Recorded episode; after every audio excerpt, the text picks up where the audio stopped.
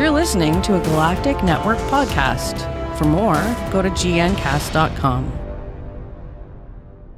We're the ElseNerds.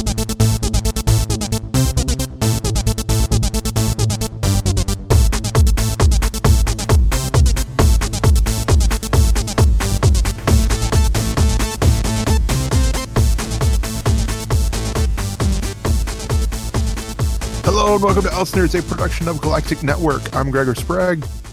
And I'm Corey Scott, very evil, not twin. For all info on this show, including show notes and subscription links, go to ElseNerds.com.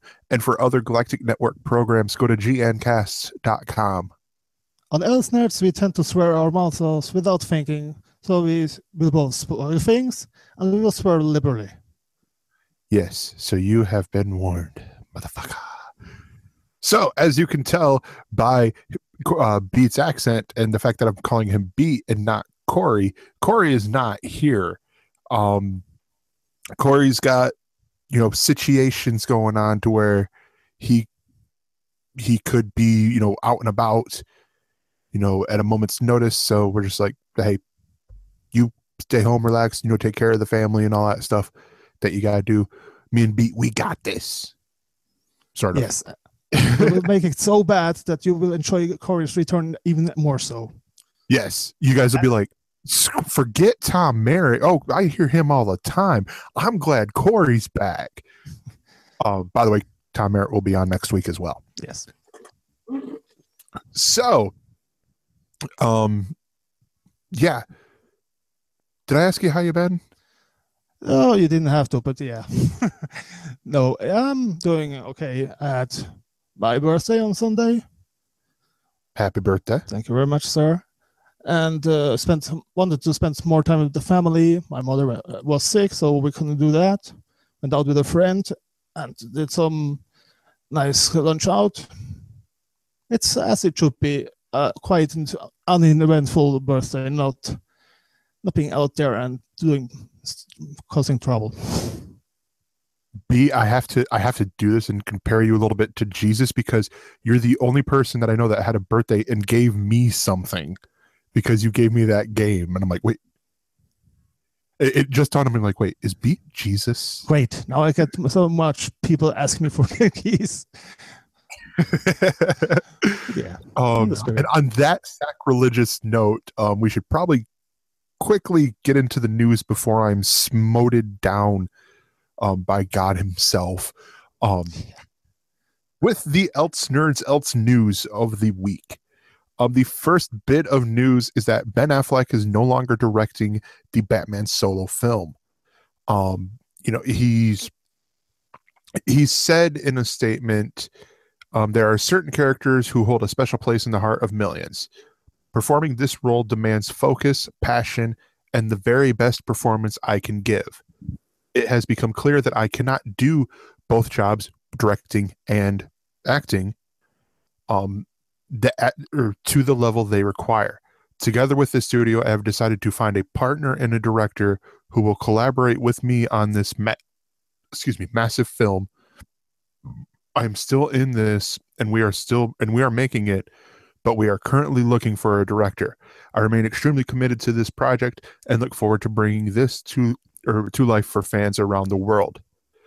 And with this, I've seen a lot of blog posts that piss me off. I've seen blog posts saying, could Zack Snyder come to? I'm like, no, fuck you, no, he is not coming to this. I think Beat just threw up a little bit. No. He... I've heard rumors or people posting blogs, you know, the typical clickbait ones of, could Ben Affleck be leaving as actor too? And it's like, he just said in the quote, you dumbass, that he wants to give one of the best performances as Batman, and he can't do that if he's directing himself and all that. And I should also state that Kevin Smith has already taken his name out of the race. He's the only person I know to take his name out of a race like that. Usually it's like, I'd be willing to do it. Sure. I mean, I've directed him in Mallrats. Or no, wait. Yeah, Mallrats, Dogma. You know, I mean, I could do it. And I'm a big Batman fan. Chasing Amy, damn it. That's what's his best role. Sorry. Yeah. Arguably, yeah. But yeah, I mean, it's, I don't know, it's interesting because a lot of people even, I think even a lot of people went like hyper doom and gloom of, is the Batman movie like dead in the water?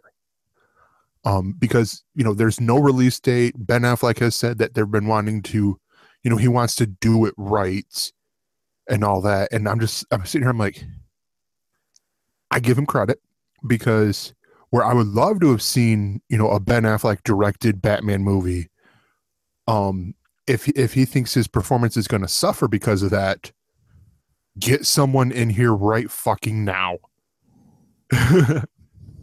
It sounds like politics to me, or diplomacy on his side, because he's classic dude, and you know, do not piss off people upstairs and elsewhere, because I think that it's on the plate for him to really drop it.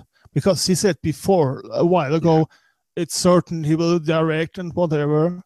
And he directed himself in Argo and won a fucking Oscar for it.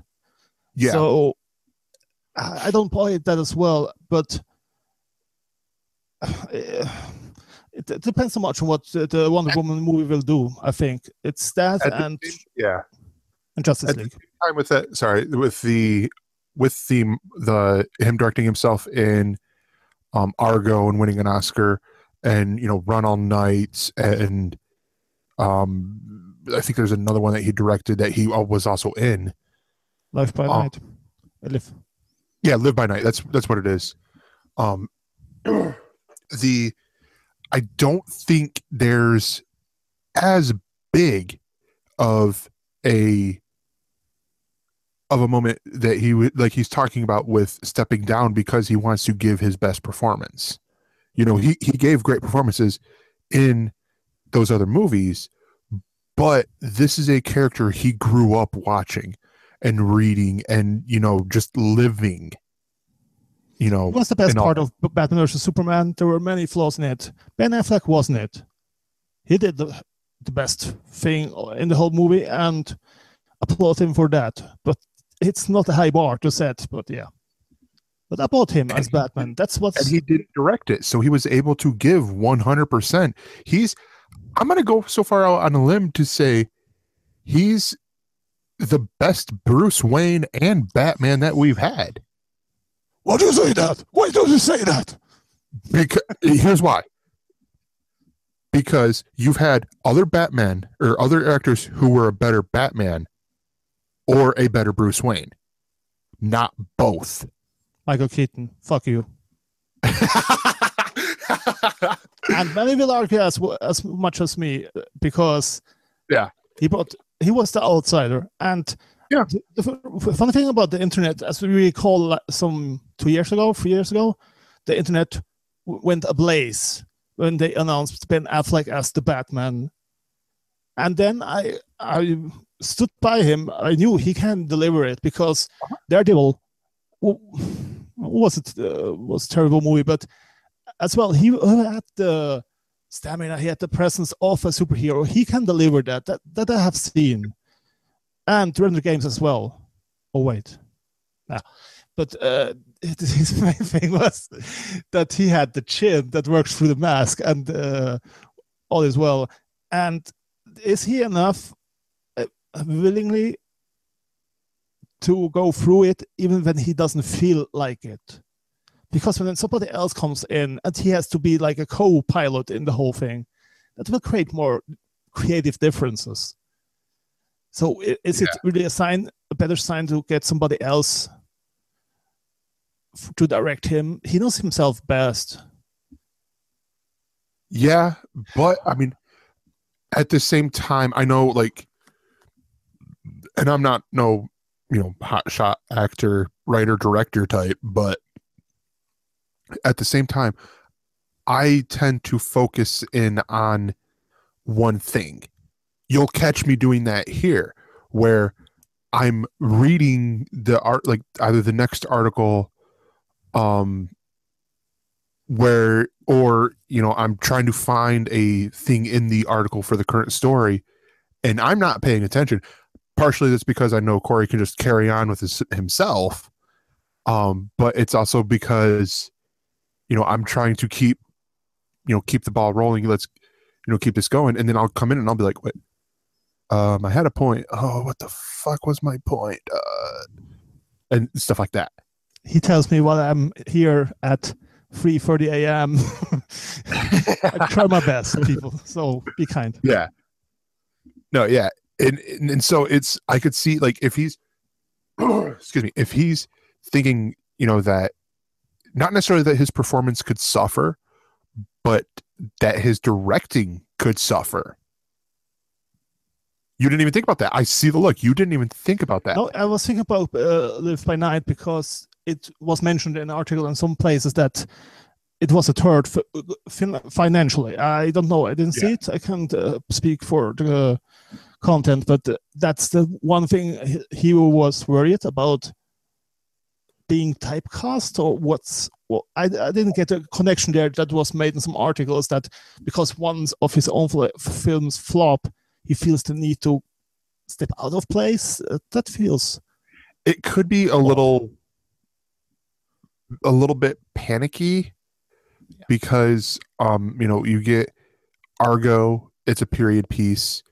You know, it's only, you know, what, 30 years ago, but still that's, you know, back in time. Okay. And then Live by Night, he was... You know, that's, you know, during, I think, Prohibition in America. And so I think that could have been what he was meaning by being typecast, you know, with his directing stuff. Oh, the typecasting part was on my side. I didn't read that, but yeah. Yeah. You had a point there, of course. No, yeah. It's, I don't know. It's interesting. I will be curious to see who it is. I know it's not going to be Zack Snyder because he's already working on Justice League, and you know, I mean, let's have him ruin all the other characters. Let's not have him ruin Batman. Somebody that's hot currently at Warner Brothers could be Villeneuve, that does the Blade Runner sequel right now, and is planning to do the Dune reboot or whatever it will be. So I could imagine him having a vision and being different, and having already a working relationship with Warner Brothers. So that's one name that comes to my mind. That will be like Josh Trank, but hopefully in a better result than hopefully with not a whiny little bitch baby. Well, he had a reason to. He was stupid to do it in the way he did, but I feel inclined to trust his words over the ones of the studio. Yeah. I'll leave the article, or leave the story with this. I wouldn't be surprised when we get the announcement that it's being released. If we hear or see, you know, Ben Affleck credited as like a second director or something like that. You know, like where he directed some scenes, but not the whole thing and all that. But yeah, so the next story, keeping with our superhero themes for the news segments, is Marvel's Cloak and Dagger TV series casts Cloak and Dagger. Marvel Studios has finally introduced the latest small screen heroes. For the show, this is Freeform's Cloak and Dagger. So, you know, it was ABC Family, now it's Freeform. They have just cast Aubrey Joseph and Olivia Holt to play Cloak and Dagger, respectively. For those of you guys who do not know, Olivia Holt is a Disney Channel actress. She's known for the TV shows Kickin' It and I Didn't Do It. And she's also been on she already has a little bit of experience with the Marvel Universe because she voiced Spider-Girl in the Spider-Verse story arc of Disney XD's Ultimate Spider-Man animated series. But she will play Dagger, and it's the article gives a little bit of bio on, you know, Dagger, as it's Tandy Bowen, who she enjoys a privileged upbringing until her family is destroyed by a disastrous storm. And in the comics, it talks about her powers in the comics. Basically, the cool part with these characters is they're opposites in a lot of ways. There's the obvious race way of Tandy Bowen is white. I mean, you hear that name, Tandy Bowen. Come on, that's a white girl. And Tyrone Johnson, a.k.a. Cloak, is a black guy. But she has the powers of like it's like psionic daggers that are made of light, and she can use these daggers to drain away energy or even heal people. And then Cloak, who is, you know, he's called Cloak because you see him, you know, with this big billowing, you know, cloak that teleports people through dimensions and stuff like that. It's just it's a cool combo to have. And I, you know, with Olivia Holt, I'm like, all right, I could see that. And with Aubrey Joseph, I've, you know, he's a very young actor. You know, not having a lot of stuff. His credits include Run All Night and The Night Of, where he played John Turturro's son.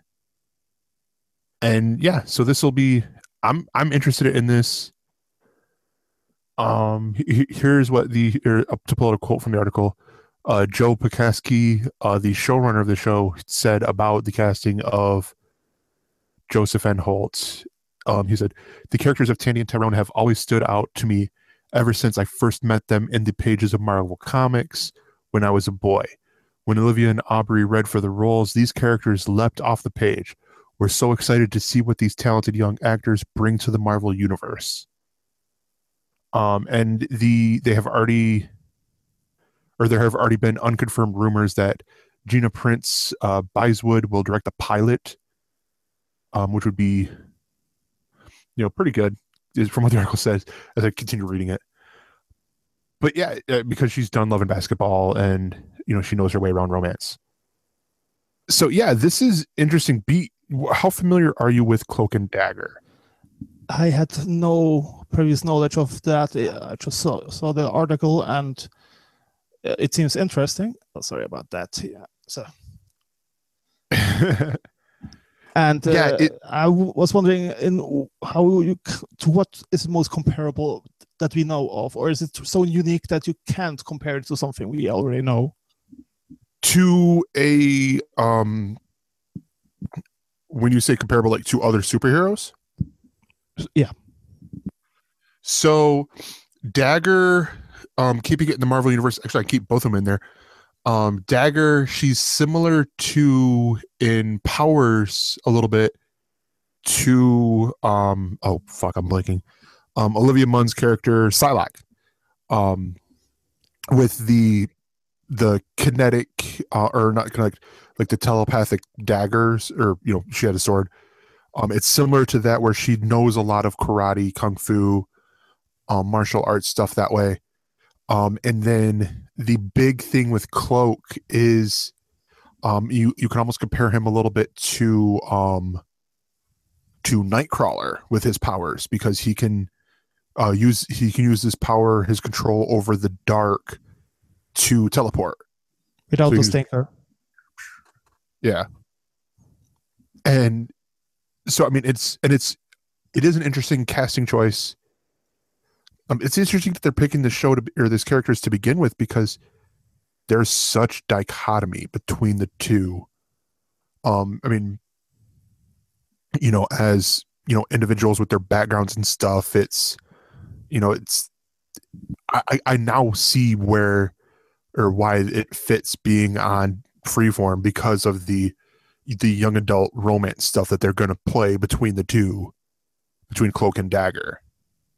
And it's cool. And also, the last time I saw them in comics, they were flipped, where Cloak was white and Dagger was well, he had powers that were all like white light and stuff like that, and Dagger was all dark and used negative stuff, and I'm like, that's cool. Yeah, blackface in 2017. No, it wasn't blackface. What it was is because if you've seen her, you know, her outfit was black and his was white and all that, and where the easiest way to say about their powers is she has power over light, he has power over darkness. Well, with this, and it was in Spider-Man because they were under the influence of Mr. Negative, and he, you know, flips your powers and all that, and, you know, basically flips your color scheme. So it's like, oh, here, all right, she's now, you know, she controls darkness, she still has her daggers and stuff, but she's all black. I'm like, wait, why is she wearing black? She usually wears white. All right, continue reading. Oh, that's why. But yeah, it was pretty cool. And I'm excited to see this. I mean, you know, I think it's pretty good casting for both parts. Okay. All right, and the final bit of news is Square Enix announces a Marvel Avengers game. Or Square Enix and Marvel announced an Avengers game. This came out last week, and I also heard that Eidos Montreal is working on a Guardians of the Galaxy game as well. But you know, Square Enix and Marvel announced a multi-game partnership beginning with an Avengers game. You know, there's not really a lot known about this, but I will say that I have to pick on my boss because he was wanting to say that, you know, it's that they should do a remake of Marvel Avengers or Ultimate Alliance, and I'm like, no, look at what the studios that they've got have made. It's probably gonna be something closer to that than that game that, oh yeah, it got a sequel but still didn't do enough success to be a continuing franchise for, you know, Marvel properties. It kind of makes sense with Square Enix because with Final Fantasy they are used to making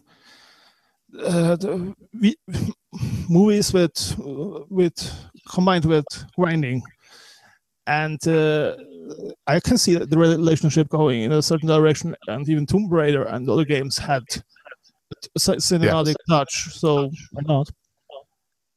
No, yeah, whatever the game will be, I'm pretty sure it's going to be freaking awesome. Because, you know, they got Crystal Dynamics, who's the developer from the Tomb Raider reboot, and Eidos Montreal, who did the Deus Ex series. Two great companies. And I'm like, all right, I'm going to wait to reassemble here, as they've been using the hashtag all over social media. And I don't know. I cannot wait. I want this. I want this now, but I don't want it to suck, so I will wait patiently. Yeah, we had some terrible experiences with the X-Men games and other things. Oh, God. Yes. And then again, there were some good things like Universe Online and free-to-play games that they diligently made better and better and better. And I know a lot of people that spend a lot of time with just the MMOs. So oh, yeah. It's going to be interesting if they go that route with a lot of in-app purchases and microtransactions, or they're going to deliver a $60 game and be done with. I think it's a $60 game, to be honest, because, I mean, or both.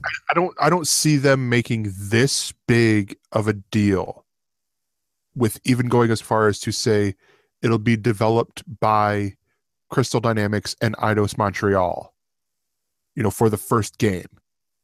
You know, and let's not forget here that this is multi-games. So, and actually, wait, hold on. I don't think this... I don't think Eidos Montreal is doing the Avengers game. I think the original announcement was they're going to be doing a game as well. But the Avengers project, the Avengers project is being done by Crystal Dynamics, and the the Eidos Montreal is doing it as well. Yeah. But yeah, I heard, I just seen it while I was flipping through work that they're going to be doing a Guardians of the Galaxy video game, which... Look, it could be much worse, like Konami, EA, or Ubisoft, so we're happy that's in somebody else's hands. But Square Enix also had some trouble, deliveries of Final Fantasy Evolution and other things that were stale. But again, I'm hopeful on this one. Yes.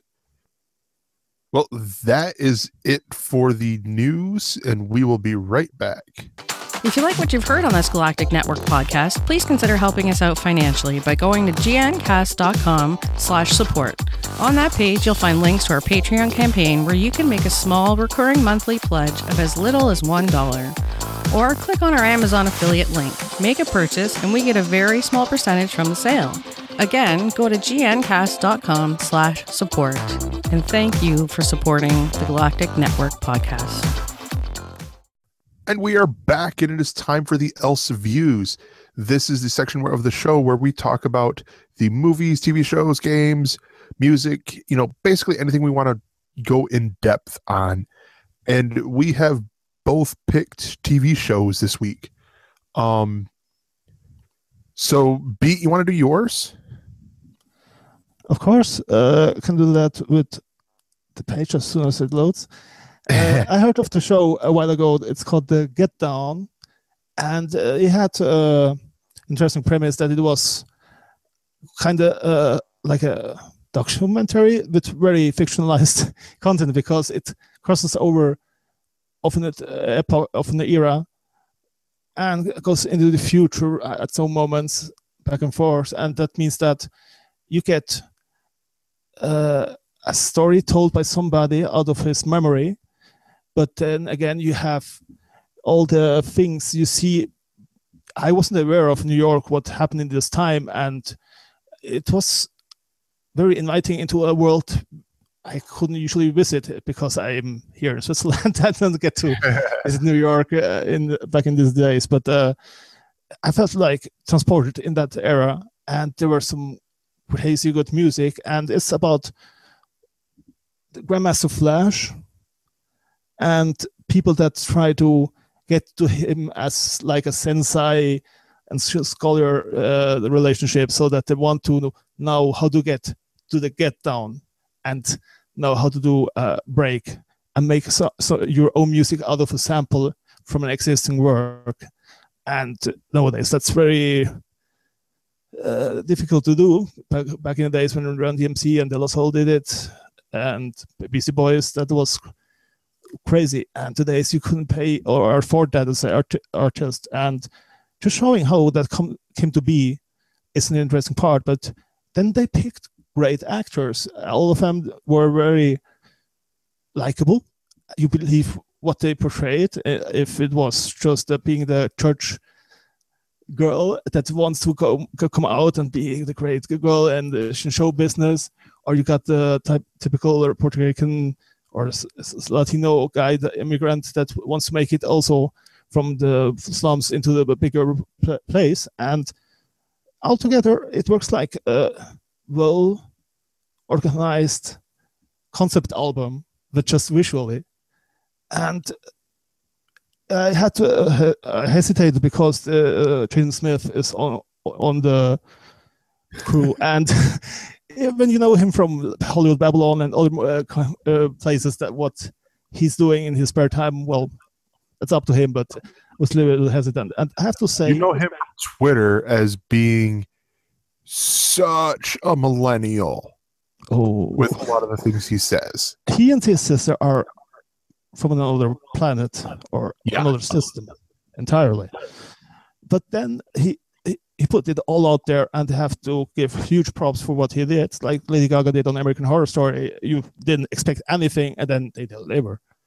Yeah. I skipped After Earth, so I wasn't worked on that experience. But really, you and everyone else. But if you're into like period pieces that have a little bit a modern touch, if you're into the music of the era, if hip hop or disco or funk, or if you're just into a good, entertaining show that has an arc that is captivating and everything else about it is great, I just can't recommend it enough. And it's only like six episodes, as we call it. Just a second. It's short, so you get the whole thing. And also the soundtrack is great. You should see get it. We have the link to it to the Amazon store. And yeah, there are six episodes. I was right. Yeah, so it isn't for part one. And around an hour each, so you don't waste much time. And if you're hooked, then you will go through it like through 2 days max. Nice. All right, that is The Get Down. My choice, if you're watching the video, you saw the little clip of it because it airs internationally on Netflix, and that is Riverdale. This airs here in America on Thursdays. And this is it's a Greg Berlanti production. So, I mean, add another show that he's doing. But this follows the Archie gang, from Archie Comics, going through, in this new reimagined world. I went into this optimistic. And I will say right now, I do enjoy the show. There's a big part of me that wishes it wasn't an Archie branded TV show, because there are. Did you see Riverdale? Nope, and I didn't read the comics neither. Well, the comics, I mean, they're here. I don't know how it is over in Switzerland, but here. The classic Archies are in is digest, and you can get them at a grocery store checkout lane. It's this, I think, what brought the show into the forefront. Getting fast tracked to getting made is the fact that we had the reboots of the comics with Mark Waid writing Archie, Chip Zdarsky, and then the book getting taken over by Ryan North writing Jughead. Excuse me. Jughead. And so that brought new interesting things, a new perspective into Archie. With Riverdale, though, it's a darker take. I mean, the show is, and I have some little other nitpicks, but the big thing that I have is like it's dark, and I wasn't really expecting it. Is it dark for CW, or is it dark? It's dark for it fits in with CW because of they have the shows like Vampire Diaries and Supernatural where they can get darker, but it's you go from Arch to from the classic Archie. The bumbling buffoon at times, Archie Andrews, to holy crap, Archie got hot by, one of the characters in there. They definitely CW-ified some of the things, which was fine. It was cool. Yeah. There's one thing, or the one big thing that I have that's a problem with it is, and it's actually on they talk about it on the Facebook page for Riverdale, and it's one of the people, they said it, and I'm like, that's what I had too. and they said that they love the pilot. Their only complaint is between Archie and Miss Grundy, because over the summer they have this tryst, this affair that, you know, becomes quickly taboo in the pilot. And it's like, and they're doing this setup where, oh, well, you won't tell anyone, will you, Archie? No, it's been our secret, sort of thing. And it's like, did that need to happen? Did that need to be a thing? And all that. I like the acting, the actors. You know, it's some great choices for actors in here. You know, the show, you're basically, the perspective is told through Jughead and his point of view. But he's a different Jughead. It's not the well, give me a cheeseburger, you know, I'll do anything for a cheeseburger type person. It's, I want to say the easiest way to describe Riverdale is this is emo Archie in a lot of ways. And I mean, I still like the show. It's just, I wasn't 100% sold on a murder mystery Archie, but I'm liking the acting. I'm liking the characters in here enough to where it's like, all right, I'm going to get on board anyways. Because, you know, I know they've had, you know, Archie versus Predator, Archie, you know, they've had different Archie books that were not typical Archie, but yet they did their thing. But yeah, so that airs Thursdays at 8 or 9 on the CW. I forget. It's on Thursdays, and you can catch it, you know, later. Or if you're around the world, watch it on Netflix on Fridays. So that is Nerding Out. Or sorry, the Else Views. And we will be right back. Hauntings, sky sounds, parallel universes, monster sightings, the New World Order, ghost ships, urban legends, mysterious radio broadcasts, and secret government facilities are just a few things we've talked about on Weird World Weekly. Listen to find out what's next. Go to gncasts.com/weird to listen, find out more, and subscribe to the podcast that discusses the paranormal, mythological, conspiratorial, unexplained, or anything else we think is a little strange and out of the ordinary. Also, Matt's continuing search for turkey recipes. It's all on Weird World Weekly, part of the Galactic Netcast network of shows, also available wherever you listen to podcasts. And we are back, and it is time for Else Words. This is our main topic for point, and partially because I tried really hard to get a special guest host on here, but he said no. And, well, he's British, so he said it more politely. You know, I believe he called me something called a wanker. No, I'm joking. Daryl, I'm joking. I know you didn't say anything of those things. But this is the news that Peter Capaldi has... Huh? Was that a Grand Tour spoiler? Was an insider for the ones that follow the show. Yes. He called me a Jeremy Clarkson. But no, so this is the confirmation that Peter Capaldi has confirmed that series 10/season 10 of Doctor Who will be his last. So basically we have until Christmas for Peter Capaldi. And he confirmed this with Joe Wiley's BBC Two radio program, which for the video viewers, that's the lady that you're seeing right there. And he said, went down too far. One of the greatest privileges of being Doctor Who is to see the world at its best, Capaldi stated. From our brilliant crew and creative team working. God, this would be so much better if I could do a Scottish accent. From our brilliant crew and creative team working for the best broadcaster on the planet, to the viewers and fans whose endless creativity, generosity, and inclusiveness points to a brighter future ahead.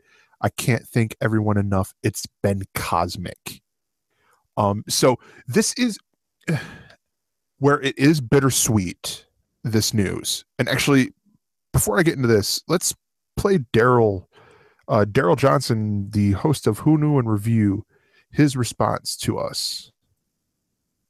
Hello, ElseNerds. It's Daryl here from the Who Knew and Review podcast. Now, yesterday or the day before, you saw the news. Peter Capaldi's leaving.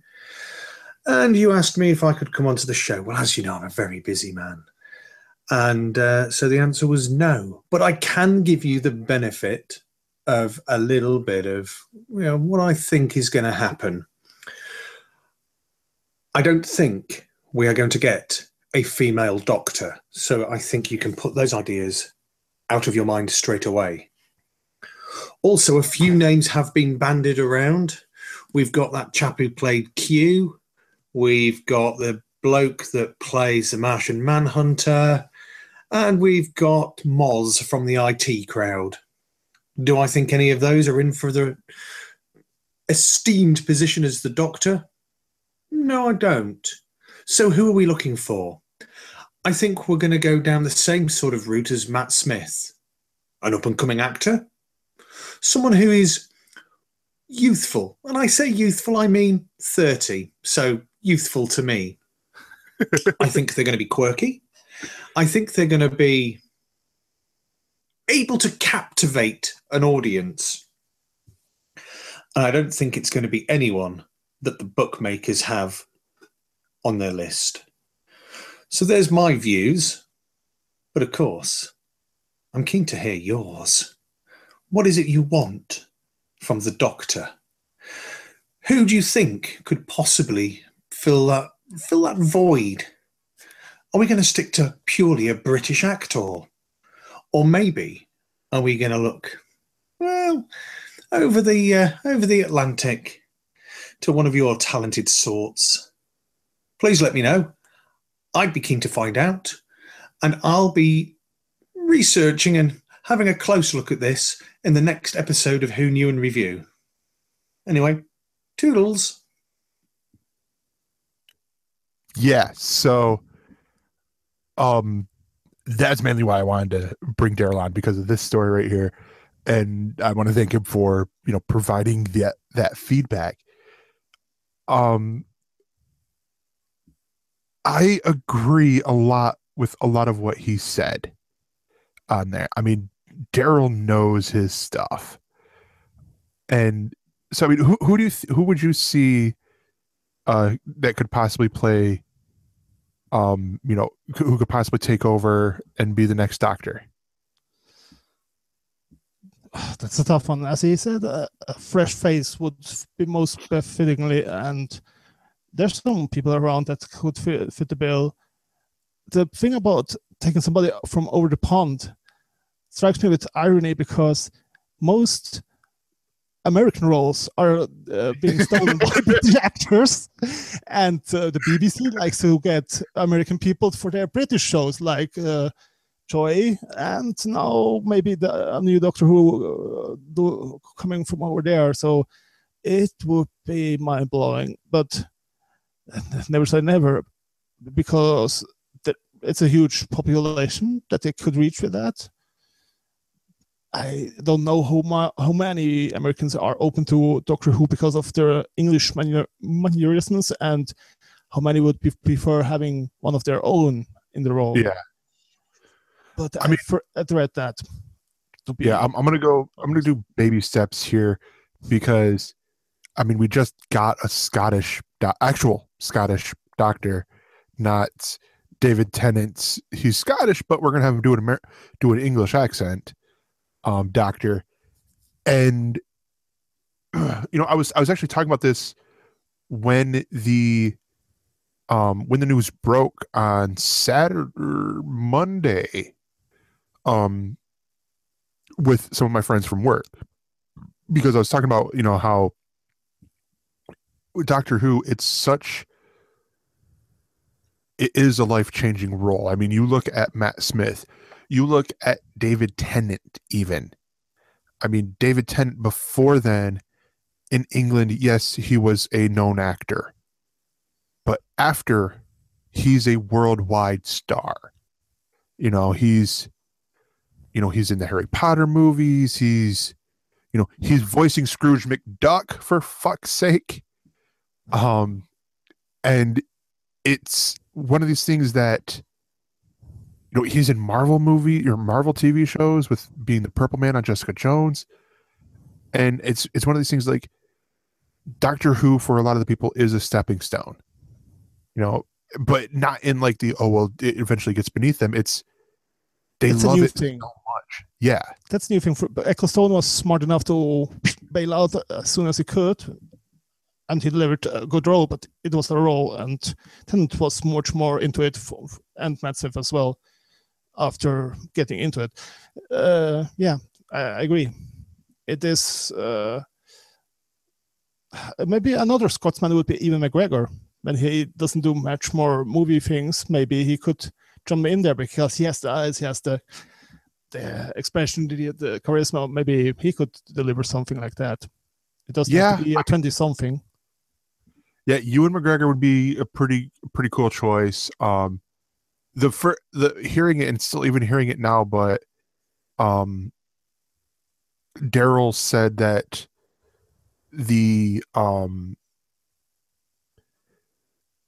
that Richard Iowade, who plays Masa from the IT Crowd, was up there. I'm like, wait, really? Like it, that threw me. Like that would be like trust me, I would love to see it, but at the same time, it's like, wow. I couldn't see it. I couldn't see it happening, just because it doesn't seem like it's out of either person's, you know, either side's range, but it just seems like it seemed like a weird choice to go Richard Iowade. But I want to point out something else, that this is not only Peter Capaldi's final season. This is Stephen Moffat's final season. So it's like ribbons. I mean, you know, a lot of people do get that way, but at the same time, I'm, you know, it's one of these like he loved what he's doing, and he loves what he's doing, and you know he made the decision to leave, and so this I see this as, let's give I'm blanking on his name, it's Chris, the new showrunner, Chibnall. Yeah, Chibnall, that's it. Chibnall. From Broadchurch. Yeah, let's give him essentially a clean slate in here, and you know, like, with, and keep it to where the new companion with Billy is the carryover and all that. But yeah, I mean, it's an interesting thing to happen, but at the same time, I'm not sad about it. It's because I know, you know, we have enough of the Doctors alive that, you know, 60th anniversary coming up in like 5 years or something, you know, we could get another Doctor Who adventure with, you know, David Tennant, Matt Smith, you know, like another four Doctors where we get, you know, Tennant, Smith, Capaldi, and then the new Doctor. And, you know, hilarity will ensue. The thing is, Doctor Who was very beloved up to the Tom Baker times, but then it fell flat and it went away for a while. And they tried with a movie that was something. Yeah, it was a movie. And it took a re-envisioning of the whole character. They kept the old canon, so at least they did that, but some things had to be dropped from the movie and other things, so it made sense. The problem right now is really hard to find something that wasn't there before, and you see it, Moffat, his handwriting in it. So yes, bring on the new. And would you keep canon or would you break with canon if you were at the helm? If I was showrunner, I would keep canon. Because I mean, it's one of those things that, you know, the easy answer would be break canon, but at the same time, you do. If you were to break canon, then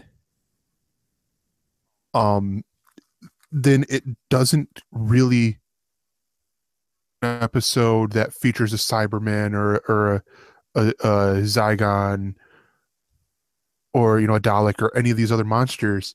They're going to look at it like, oh, you're just doing a stunt. You know, I almost said a Sherlock episode, but you're just doing Wrath of the Cyberman. You know, you're just rehashing old stories and stuff like that. It's like, well, we're not trying to, but shut up. But that's just the thing. You have the 5-6 types of villains that you can pick from, and then some one-offs, and that can feel limiting to a creator.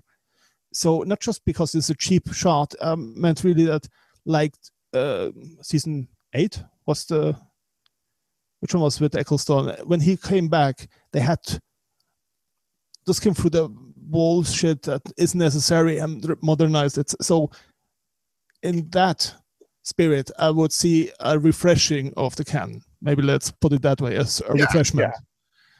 I mean, and that's what's going to happen is you're going to have, with the writers, you're going to have a revitalization in there with, you know, the new showrunner for season 11. But also, I was trying to find the article, but there's a article about the episodes, and this is the first time. I believe the Digital Spy will have it. This is the first time that we will have a writer who wrote on both the old Doctor Who and the new Doctor Who.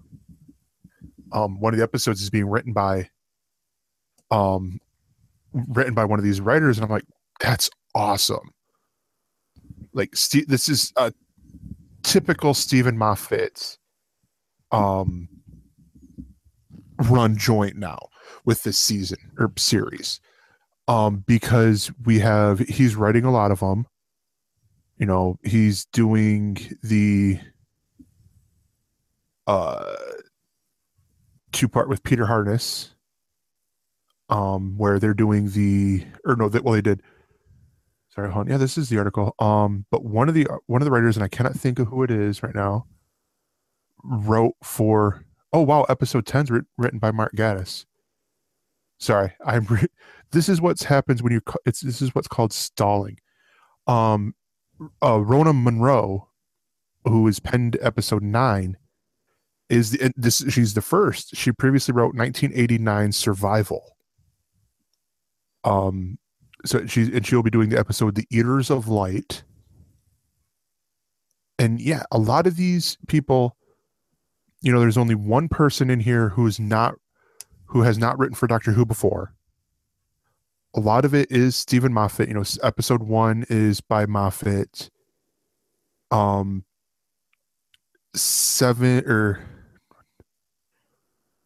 and 7 is written by Stephen Moffat with Peter Harness, and then 11 and 12 is written by Stephen Moffat.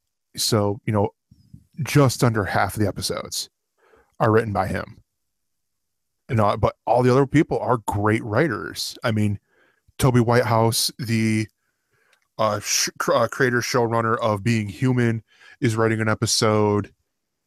You know, a lot of these people I see this as being good. I don't see any of this as being like, okay, this season's going to suck. That was also not the impression I get from the whole story. It's just...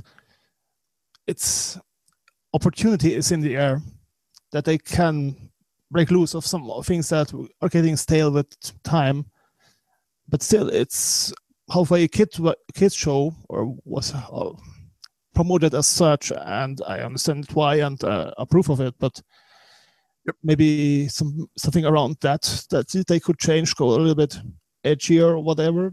Not that they have to get better, just saying change up the formula just a tiny bit, please. Yeah. And I mean, you could honestly take a look at The Class for that to get inspiration, because I mean, I've seen all but the final 2 episodes, I believe, but that's taking a property, taking Doctor Who, and going in such a different direction. I mean, almost schlock, and I enjoy it very much. So yeah.